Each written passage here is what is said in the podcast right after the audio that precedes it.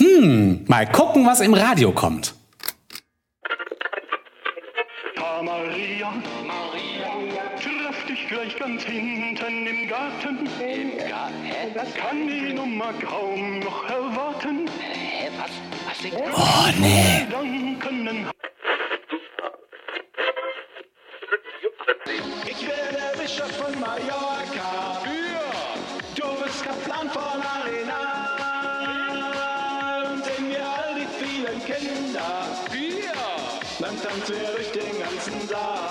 Was? Nee.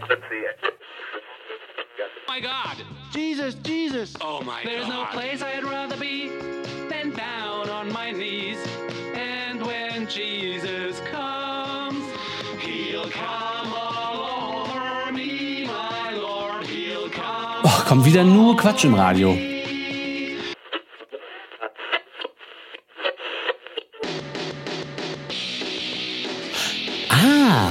Viel besser.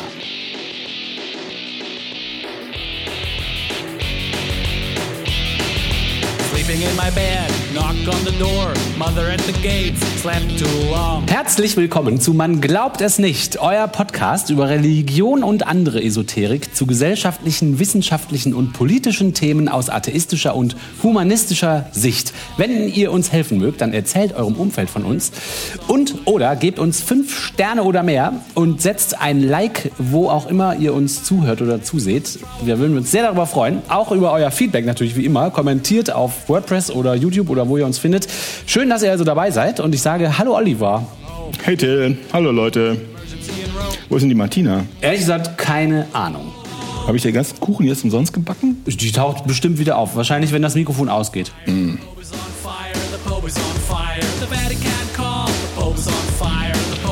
Unser Hörer Thomas hat uns was geschrieben. Oh. Der schreibt, könntet ihr euch vorstellen, gelegentlich richtig gute Witze, ich meine richtig gute Witze mit dem Hintergrund Religion einzubauen? Das wäre eine nette Möglichkeit der Entspannung bei all den oft niederschmetternden Fakten. Also, ja, Thomas, super, vielen Dank für deine E-Mail. Danke sehr. Das Problem ist, richtig gute Witze können wir nicht. Wir können nur dumme Witze. Und, unsere Witze sind so dumm, dass der häufigste Kommentar bei YouTube oder Apple Podcasts ist, dieses dumme Gelache. Immer dieses dumme Gelache. Gelächter auch. Gelächter, ja. Ja. auch gut. Ja. Ja. Schlecht erzogen sind wir auch. Gute Witze. Aber Angebot zur Güte. Schick uns doch gute Witze. Ach du dann, meine Güte. Dann, dann performen wir die hier. Ja gut, das können wir machen. Also da wäre ich bereit zu. Ja, gut. Aber es dürfen nicht mehr als drei Rollen vorkommen. Weil wir sind ja zu dritt.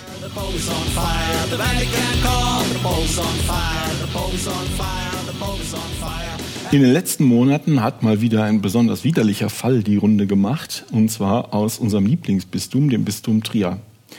Und da geht's um einen Missbrauchspriester, einen gewohnheitsmäßigen Missbrauchspriester mit einer jahrzehntelangen Missbrauchskarriere. Und ich meine damit, einige Hörerinnen und Hörer werden das mitbekommen haben, da gab es nämlich ein paar Medienberichte, den Priester Edmund Dillinger. Ähm, und das habe ich dann eine Weile vor mir hergeschoben, weil schon die Beschäftigung mit dem Fall eigentlich wirklich widerlich ist. Ähm, und jetzt also etwas verspätet meine Folge Massenmissbrauch auf Video. Der Fall Edmund Dillinger. So, Till, du kannst dir schon mal einen Eimer neben den Stuhl stellen. Ja. War einen großen. Ja, ich habe das auch in der Zeitung gelesen und äh, habe überlegt, soll ich darüber was machen oder nicht? Und habe das Ding weggeschmissen. Aber okay, ich komme nicht drum rum. Also, wer ist Edmund Dillinger? Wikipedia sagt, Edmund Dillinger, 1935 in Friedrichsthal geboren, 2022 gestorben, eben da, war ein römisch-katholischer Geistlicher. Von 1966 bis 1999 war er im staatlichen Schuldienst beschäftigt, obwohl dem Bistum Trier seit 1971 pädophile Neigungen Dillingers bekannt waren. So, und der Begriff pädophile Neigungen in diesem Kontext könnte die Untertreibung des Jahrzehnts sein. Äh, wo waren wir? Ah ja, von 1966 bis 1999 war er im staatlichen Schuldienst beschäftigt, unter anderem an der Marienschule Opladen, heute in Leverkusen, und am Max-Planck-Gymnasium in Saarlouis. Von 1970 bis 1979 hatte er durch Kardinal Josef Höffner auch ein extrem widerlicher Mann, in Klammern, eine Berufung als Dozent an das Religionspädagogische Institut des Erzbistums Köln. Dillinger, ja, jetzt muss ich wieder ernst bleiben. Dillinger war seit 1958 Mitglied der katholischen Studentenverbindungen.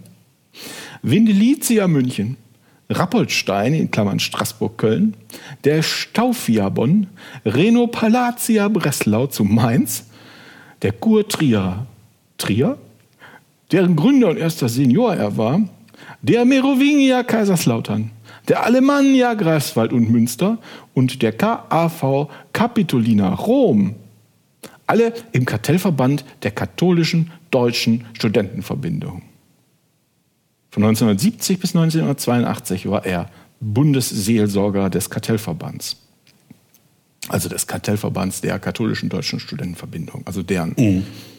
Dachorganisation, na. Genau. 1972 gründete er den CV Afrika-Hilfe e.V., ein Hilfswerk für soziale Projekte in Afrika und war dessen Vorsitzender bis 2005. Das habe ich geguckt. Was ist die CV Afrika-Hilfe? Da steht, in Burkina Faso wurde ein Krankenhausprojekt, in Togo zwei Waisenhausprojekte gefördert. In Nigeria baute der Verein im Bistum Orlu einen Kindergarten. Im Bistum Yamoussoukro wurde das Jugendzentrum ausgebaut. Also die fördern Kinder- und Jugendarbeit in Afrika. Ja. Jetzt zurück zu Dillinger. Dillinger war Kuratoriumsmitglied des Forums Deutscher Katholiken. Für seine Tätigkeiten in der afrikanischen Entwicklungshilfe wurde er 1976 mit dem Verdienstorden der Bundesrepublik Deutschland in Klammern Verdienstkreuz am Bande ausgezeichnet. Boah. 1986 wurde Edmund Dillinger zum Ehrendomherrn der Kathedrale von Balmayo in Kamerun ernannt. Seit 1995 war Dillinger Präfekt der Bruderschaft der heiligen Apostel Petrus und Paulus. Er wurde zum Ordensprälaten des Ordens der byzantinischen Ritter vom Heiligen Grabe ernannt. So, ich mache das so ausführlich, um Ja, ja. zu zeigen, Edmund Dillinger, was war nicht irgendein Dorfpfarrer, sondern der war in der RKK eine große Nummer. Das sind alles Ehrungen, die sonst nur ein Bischof bekommt. Und der Mann war in der Kirche quasi alles außer Bischof. So, und Edmund Dillinger ist letztes Jahr im November gestorben.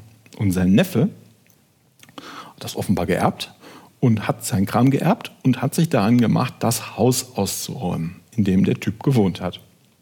Und der Spiegel schreibt, nach dem Tod des Geistlichen fand dessen Neffe Steffen Dillinger etwa 1000 Tieraufnahmen im Haus des Verstorbenen bei Saarbrücken. Er sei entsetzt gewesen, habe sich wie im falschen Film gefühlt. Für was für Fotos sind das? SWR schreibt, der Priester Edmund Dillinger soll über Jahrzehnte eigene Missbrauchstaten aufgenommen und sie in einem Tagebuch erfasst haben. Nach Angaben des Bistums hatte Dillinger möglicherweise in Afrika ein Doppelleben unter falschen Namen geführt. Wikipedia sagt, die Fotos und Videos, also von seinen Missbrauchstaten, reichen von den 1960ern bis in die 2000er Jahre. Boah. Also mindestens ungefähr 40 Jahre Missbrauchskarriere. Ne? 40 Jahre Kindesmissbrauch. Und alle Auszeichnungen eingeheimst. genau. Der Spiegel, der Neffe geht von mehr als 100 Betroffenen aus. Pfadfinder, Messdiener, Schüler und Studenten sowie junge Frauen. Die Bilder seien hauptsächlich auf Reisen entstanden. Es handele sich überwiegend aus Opfer in Afrika, Südamerika und Asien. Also ist der Mann für seine in Anführungsstrichen Entwicklungshilfeprojekte in der Welt rumgereist, vermutlich finanziert aus Sten- aus Spendenmitteln, hat ähm, die Kinder- und Jugendprojekte besucht und weil er schon mal da war, immer wieder und über Jahrzehnte Kinder vergewaltigt. Und das auch noch gefilmt. Genau, ist gefilmt, fotografiert und Tagebuch darüber geführt. Wahnsinn. Also da hat er sein Leben so eingerichtet. Der hat das so gemacht. Nicht mal so im Vorbeigehen ein, zwei Fälle, sondern so mit System. So richtig über Jahrzehnte und Ja. mit System und mit Hat seine Kirchenkarriere so ausgerichtet. krass, ja. Das ist ja auch total naheliegend für Leute, die so sind, dass sie dann und Kinder vergewaltigen wollen. Dann gehst du zur Kirche. Wahnsinn. So, jetzt stellt sich natürlich die Frage für den Neffen, was soll man tun, wenn man sowas findet? Horror. Und äh, der Neffe wendet sich also an den Trierer Bischof Stefan Ackermann, der für Edmund Dillinger zuständig war. Und jetzt passiert etwas, wie ich finde, extrem Absurdes. Der SWR schreibt, Der Trierer Bischof Stefan Ackermann habe ihn an die unabhängige Aufarbeitungskommission des Bistums verwiesen. Also das ist eine, das ist, die heißt zwar unabhängige Aufarbeitungskommission, aber die ist eingesetzt mit Mitgliedern vom Bistum. Deren Vorsitzender, der frühere Justizminister von Rheinland-Pfalz, Gerhard Robbers, habe ihn belehrt, dass der Besitz und das Zeigen der Bilder eine Straftat darstelle. Robbers habe ihm geraten, das Material zu verbrennen. Das kann doch wohl nicht wahr sein. Andernfalls laufe er Gefahr, sich selbst strafbar zu machen. Das kann doch nicht der Ernst sein. Also du willst mit einem Verbrechen, was du gerade entdeckt hast, an die Öffentlichkeit gehen und der Typ sagt dir, du darfst das gar nicht in den Händen halten, verbrenn das mal lieber. Also das. Theoretisch ist das richtig, weil das Gesetz scheiße ist. Für Kippo. Ähm, seit 2020 ist einfacher Besitz von Kippo strafbar. Und der Neffe war der Erbe, also der Besitzer. Ach so, ja gut, aber wenn das als Beweismittel gebraucht wird, irgendjemand muss doch erlaubt sein, das aufzuheben. Ja. Und so ein Problem löst du natürlich auch nicht, indem man in Anführungsstrichen das Material verbrennt. Das kann doch nicht sein, natürlich nicht. So. Und es stellt sich aber raus, der Leiter der Aufarbeitungskommission des Bistums Trier, der Herr Gerhard Robbers, ist an den Falschen geraten. Der Neffe arbeitet nämlich beim BKA, dem Bundeskriminalamt. Sehr gut, das ist ja mal ein äh, glücklicher Zufall. Und der Neffe ruft, wahrscheinlich noch mit blutendem Telefon in der Hand, Ja. ähm, den Staatsanwalt, die Staatsanwaltschaft an und vermutlich, damit der Fall nicht versackt, wie ganz viele andere auch, geht auch gleichzeitig an die Presse und meldet sich beim Trierer Opferverband. Ach, wie gut. Misbits, die sind sehr gut organisiert und sehr aktiv. Sehr gut mitgedacht, sehr gut. Und als erstes rudert jetzt die sogenannte, in Anführungsstrichen, Aufarbeitungskommission zurück. Der Spiegel schreibt, Gerhard Robbers, früher Justizminister von Rheinland-Pfalz, hatte wegen Aussagen in dem Gespräch mit Dillinger für Furore gesagt. Robbers hatte, habe ihm geraten, umfängliches, belastendes Fotomaterial zu verbrennen, weil der Besitz von kinderpornografischem Material strafbar sei. Robbers stritt das in einer Erklärung ab und sprach von einem Missverständnis. ja. So. Oh. Dann handelt die Staatsanwaltschaft der SWR wieder. Im Missbrauchsfall um den Priester Edmund Dillinger aus dem Bistum Trier haben Ermittlungsbehörden das Haus des Verstorbenen durchsucht. Ermittler suchten im Wohnhaus nach Hinweisen, in Anführungsstrichen, auf etwaige konkrete noch lebende Tatbeteiligte an etwaigen konkreten verfolgbaren Missbrauchstaten. Die Durchsuchung habe in Einvernehmen mit dem Neffen des Verstorbenen stattgefunden. So, und jetzt ist die Frage, die ist in diesem Zitat, äh, in diesem Zitat etwas verklausuliert. Hat der Priester nur sich selbst beim Missbrauch gefilmt oder waren da noch andere Priester bei? Ah, mhm. Und falls das so ist, dann reden wir hier von Vergewaltigungsorgien mit Kindern über Jahrzehnte hinweg. ja. Und Leuten, die sich dabei selber filmen. Die meinen, sie Tätern, dürfen die sich dabei alles. selber filmen. Die meinen, sie dürfen alles. Ja. Und hat ja auch ein Bundesverdienstkreuz gekommen. Ne? So, und jetzt tritt das Bistum Trier die Flucht nach vorn an. Da schreibt die, ja, es ist ein Lokalblatt News aus Trier. Der Vorsitzende der unabhängigen Aufarbeitungskommission im Bistum Trier, Gerhard Robbers, ich sage den Namen so oft, damit unsere Hörerinnen und Hörer sich den mal merken, weil kann sein, dass man den ab und zu sieht. Ne? Also den Namen. Also der Vorsitzende der unabhängigen Aufarbeitungskommission im Bistum Trier, Gerhard Robbers, sagte, dass es Hinweise auf einen Kinderschänderring gebe und betone die Wichtigkeit von Ermittlungen durch die Staatsanwaltschaft. Aha, jetzt ist es ihm auch aufgefallen. Es wird vermutet, dass Dillinger zudem in Afrika unter falschen Namen ein Doppelleben geführt haben könnte, wie das Bistum bestätigt. Woher die das wissen, weiß ich nicht. Aber na gut. Angesichts dieser schockierenden Erkenntnisse betonen sowohl die Aufarbeitungskommission als auch das Bistum Trier die Notwendigkeit, den Nachlass von Dillinger sorgfältig zu sichern und gründlich auszuwerten, um mögliche weitere Beweise für einen Kinderschänderring zu finden. Und jetzt ist es ja so, Vielleicht ist das ja gar nicht vom Bistum so beabsichtigt. Je gründlicher und sorgfältiger man die Fotos und Filme auswertet, umso mehr Taten verjähren. Mhm. Umso mehr Zeit vergeht einfach. Ne? Missbrauchstaten verjähren nach 20 Jahren. Die Fotos und Filme enden in den Nullerjahren. Der, ähm, äh, der Typ hat seine Position im Jahr 2005 verloren, weil er in Rente gegangen ist. 20 Jahre, 2005. hm, hm. Man hat es also fast geschafft. Ne? Jetzt wird noch zwei Jahre ausgewertet und äh, Was? Ja, Gründlich und scheiße. sorgfältig ausgewertet und dann kann man niemanden mehr kriegen. Ach ja, so ein Scheiß. So, das ist der Stand von heute. Es ist, was ist denn heute? Heute ist der 4. Juli 2023. Vielleicht, I don't know, gibt es bald aktuelle Nachrichten dazu. Das können die Hörerinnen und Hörer, wenn sie es lesen, dann vielleicht besser einordnen als vorher. Aber um ehrlich zu sein, da in Deutschland ja gegen Tote nicht ermittelt wird und die Staatsanwaltschaft nur sehr spezifisch sucht nach, in Anführungsstrichen, etwaigen, konkret noch lebenden Tatbeteiligten an etwaigen, konkret verfolgbaren Missbrauchstaten, vermute ich, dass da nicht mehr viel kommen wird. Es hört sich so an, als, äh, ja, als würde. Nicht konkret verfolgbar, Ja. weil sie jetzt, heute ist Dienstag, weil sie dann bald verjährt sind. Krass. So, Jetzt stellt sich ja noch die interessante Frage, wie hat sich das Bistum Trier im Laufe der Jahre verhalten? Also jetzt nicht nach dem Fund von dem Neffen, ne, sondern vor dem Fund durch den Neffen. Wussten die vielleicht gar nichts von Dillingers Missbrauchskarriere und waren auch jetzt total überrascht, dass sowas Schlimmes zustande kommt. Da sagt Wikipedia, im Jahr 1971 gab es Hinweise auf seinen sexuellen Missbrauch von Kindern bei einer Romwallfahrt. 71 schon. Folge war damals das Zeitwe die zeitweilige Versetzung aus Rheinland-Pfalz nach Nordrhein-Westfalen. Dillinger verblieb bis 1999 im Schuldienst. Also 28 Jahre nachdem das beim Bistum angezeigt wurde. Ja.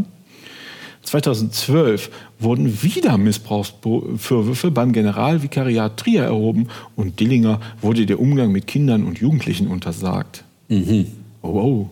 Im Jahr 2013 wurde er präventiv mit dem Verbot gelegt, belegt, öffentlich die Messe zu zelebrieren. Ich glaube, das ist ungefähr das Schlimmste, was Sie sich ausgedacht haben. Vor allem, da, die, ja. Also, das heißt, das Bistum Trier weiß seit über 50 Jahren Bescheid. Ja. Genau.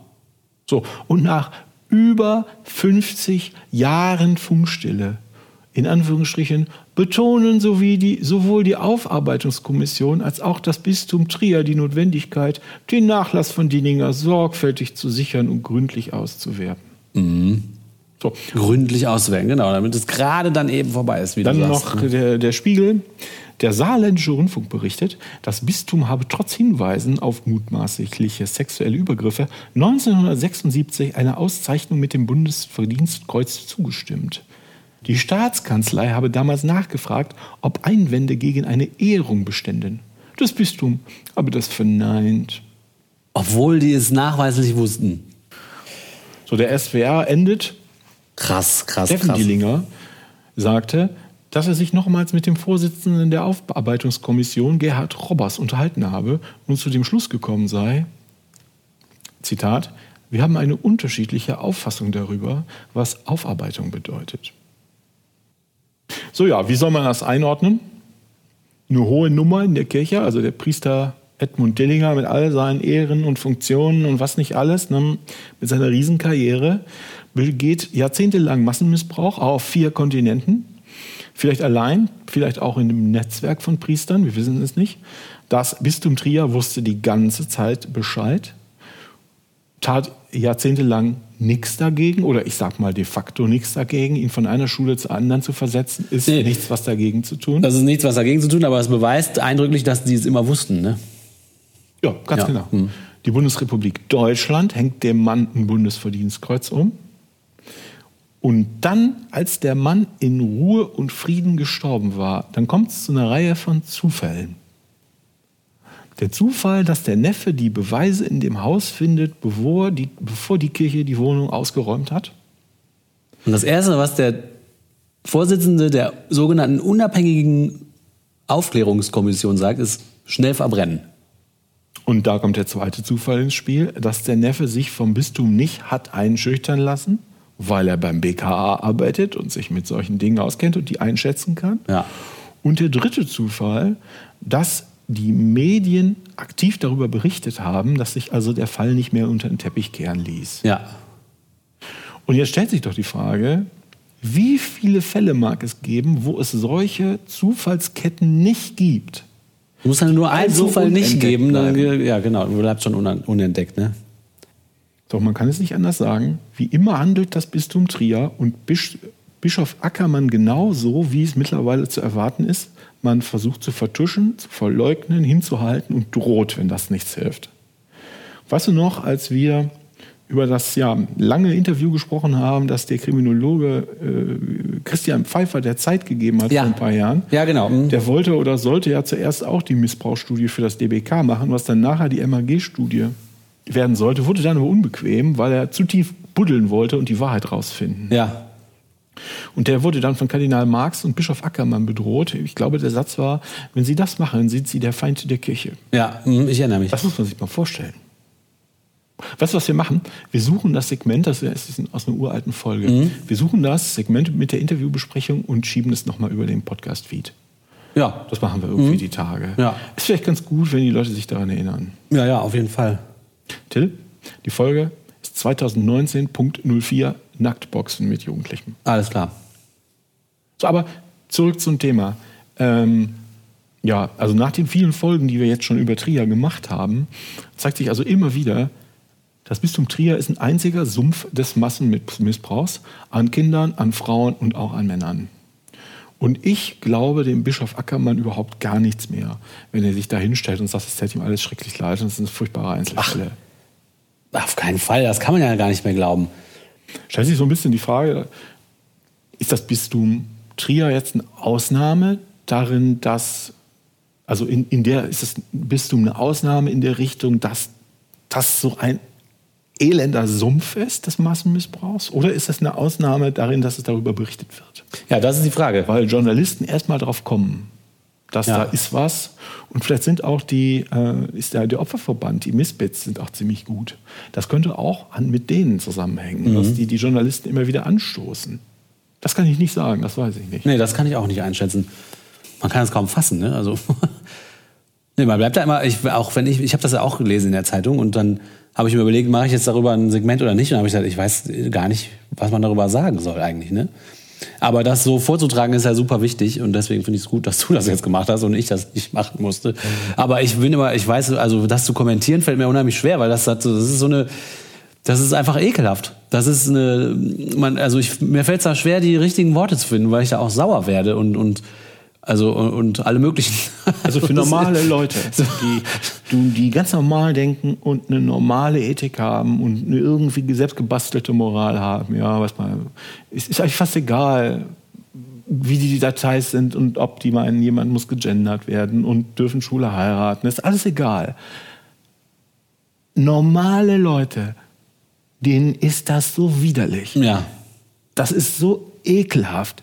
Diese Brüder sind so widerlich.